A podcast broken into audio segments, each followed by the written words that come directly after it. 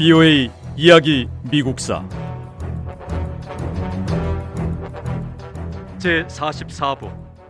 1920년대 미국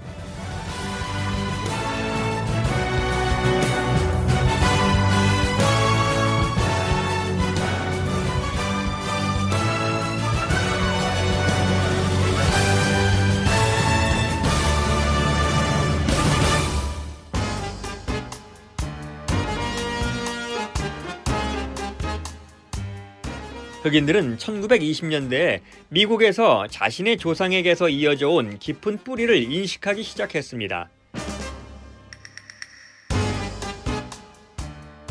흑인들은 아프리카에서 온 흑인 선조들이 미국의 역사와 전통을 형성하는데 얼마나 큰 공헌을 했는지 자각하기 시작했습니다. 흑인들이 미국 역사에서 자신의 뿌리와 정체성을 이해할 수 있도록 가장 많은 도움을 주고 이끈 사람은 흑인 역사학자 카터 우드슨입니다. 카터 우드슨은 흑인이지만 세계 최고 인류 대학인 하버드 대학에서 박사 학위를 받았고요. 흑인들이 미국 역사에 기여한 공로와 업적을 연구했습니다. 카터 우드슨의 영향으로 흑인들은 흑인 선조들이 미국 역사에 어떻게 기여했는지 알 수 있게 됐습니다.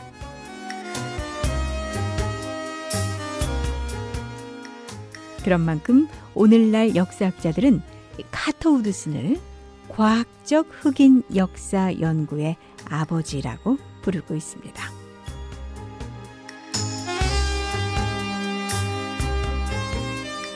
카터 우드슨은 다른 역사학자들과 함께 흑인의 삶과 역사에 관한 글을 쓰고 새로운 출판물인 흑인 역사 전호를 발간했습니다. 1926년 2월에는 미국 흑인의 업적을 기념하는 흑인 역사 주간을 설립했는데 카터 우드슨의 제안으로 시작된 흑인 역사 주간은 지금도 미국에서 해마다 2월을 흑인 역사의 달로 지정하고 계속 이어가고 있습니다.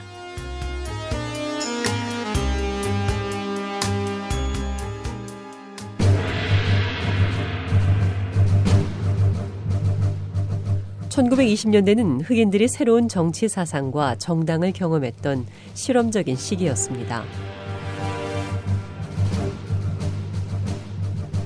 어렵고 힘든 사회적 여건으로 많은 흑인이 새로운 정치적 해결책을 찾기 시작했습니다. 이 시기 급진적인 두 정당인 미국 사회당과 미국 공산당은 흑인들에게 전통적인 정치 체제를 떠나 좀 더 극단적인 변화를 추구하라고 촉구했습니다. 대표적인 흑인 사회주의자인 챈들러 오원과 필립 랜돌프는 흑인들에게 사회당 후보를 지지해달라고 호소했습니다. 하지만 사회주의자들은 흑인들의 대중적인 지지를 거의 얻지 못했습니다. 미국 공산주의자들 역시 흑인 노동자들을 조직하려고 노력했지만 일반적으로 흑인들은 공산주의 사상에 거의 관심을 보이지 않았습니다.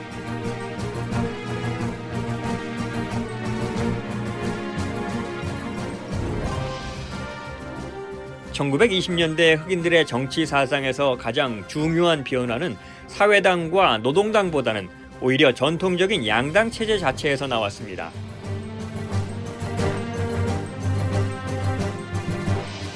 흑인들은 보통 에이브러햄 링컨 대통령 시절부터 공화당을 지지했습니다. 하지만 1920년대 공화당이 실시한 보수적인 정책들로 많은 흑인이 공화당에 등을 돌렸습니다. 이후 흑인들은 민주당의 주요 지지 세력으로 떠올랐습니다.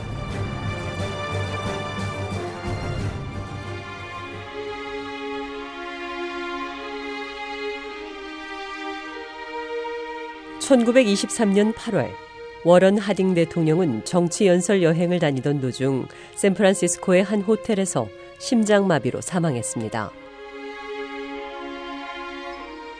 워런 하딩 대통령이 임기 중에 갑자기 세상을 떠나자 켈빈 쿨리지 부통령이 대통령직을 승계해 미 합중국의 30번째 대통령이 됐습니다.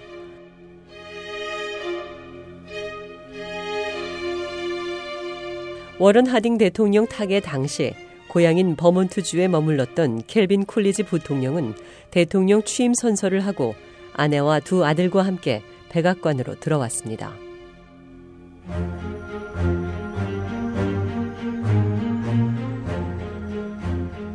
1923년 여름 미 합중국에서 켈빈 쿨리지 대통령 시대가 시작됐습니다. 취임과 함께 켈빈 쿨리지 대통령 앞에는 해결해야 할 중대한 과제가 있었습니다. 워런 하딩 대통령이 사망하고 행정부 고위 관리들의 부정과 비리가 낱낱이 드러났습니다.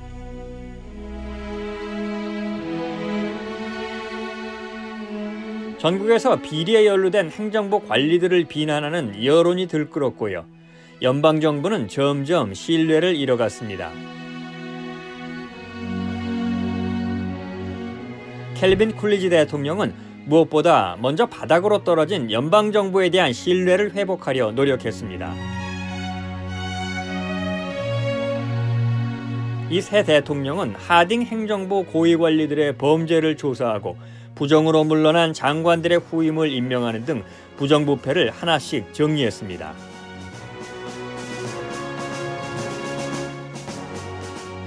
켈빈 쿨리지 대통령의 신속한 대응은 연방 정부를 비난하던 미국인의 실망을 잠재웠습니다.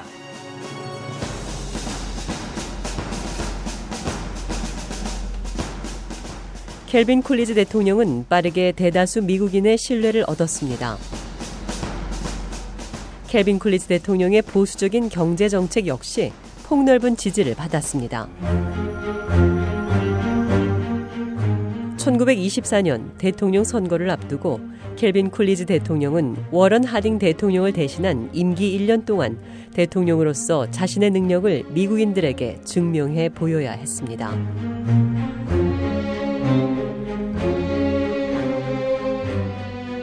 케빈 쿨리지 대통령은 작은 정부를 추구했습니다. 연방 정부의 역할을 최대한 제한하겠다는 신념이 있었고 새로운 정책을 시작하는 것도 가능하면 최소한으로 줄였습니다.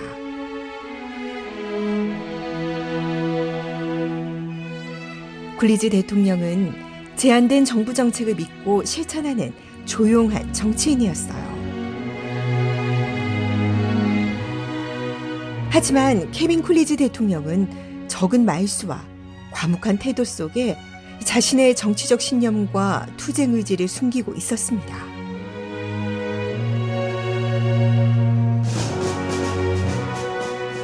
케빈 쿨리지 대통령은 대통령이 된 다음 빠른 속도로 공화당을 장악했어요.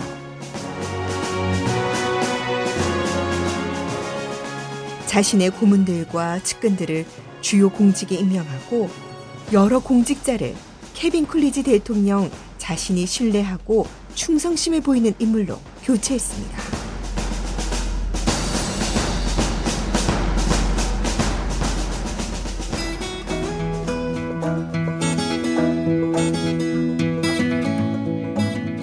공화당원 대부분은 켈빈 쿨리지 대통령을 지지하고 좋아했습니다. 공화당원들은 켈빈 쿨리지 대통령의 대중적이고 인기 있는 정책들이 1924년 대통령 선거에서 그를 강력한 대선 후보로 떠오르게 할 거라고 기대했습니다. 실제로 1924년 공화당 대선 후보 지명에서 켈빈 쿨리지 대통령을 위협하는 막강한 경쟁자는 포드 자동차 회사를 설립한 헨리 포드 한 명뿐이었습니다.